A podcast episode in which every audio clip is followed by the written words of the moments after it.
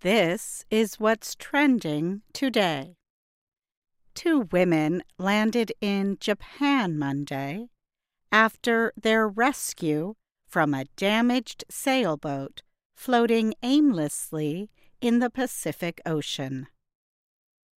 Jennifer Appel and Tasha Fuiava and their two dogs had been lost at sea for almost six months.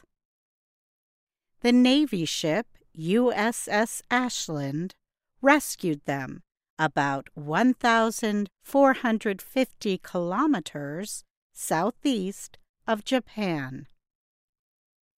Appel and Fuiava left Honolulu on May 3rd, sailing Appel's 15 meter boat, the Sea Nymph. They had planned for an 18 day trip to Tahiti. However, storms flooded the engine, destroyed the boat's starter, and severely damaged the mast. The women could not use the sails effectively as a result. They tried to return to Hawaii. In June, they got within 1,000 345 kilometers of Oahu, Appel said. We knew we weren't going to make it, she said, so that's when we started making distress calls.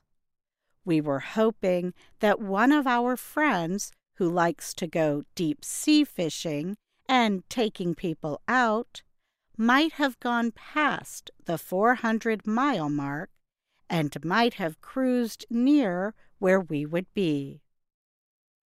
The women said they floated aimlessly and sent unanswered distress calls for 98 straight days.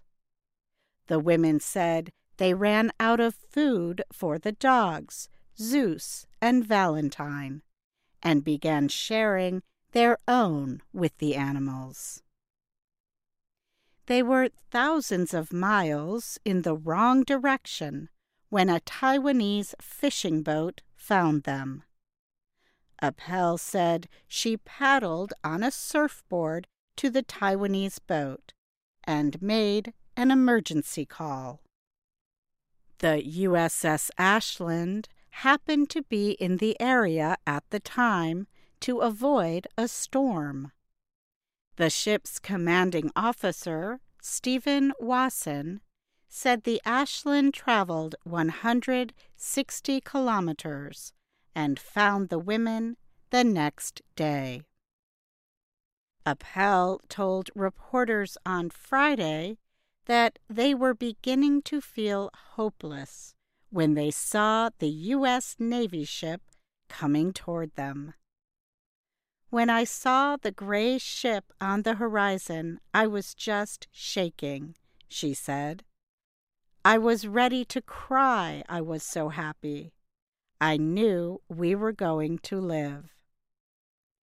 The U.S. Navy decided the Sea Nymph needed too many repairs to make it seaworthy. So the sailboat was left at sea. The women still hope it will be found and they can repair it.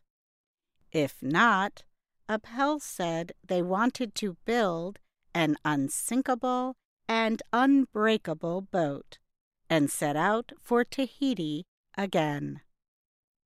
We still never got to see the 20,000 islands, so I think that would be the most fantastic trip for May of next spring, she said. And that's what's trending today. I'm Katie Weaver.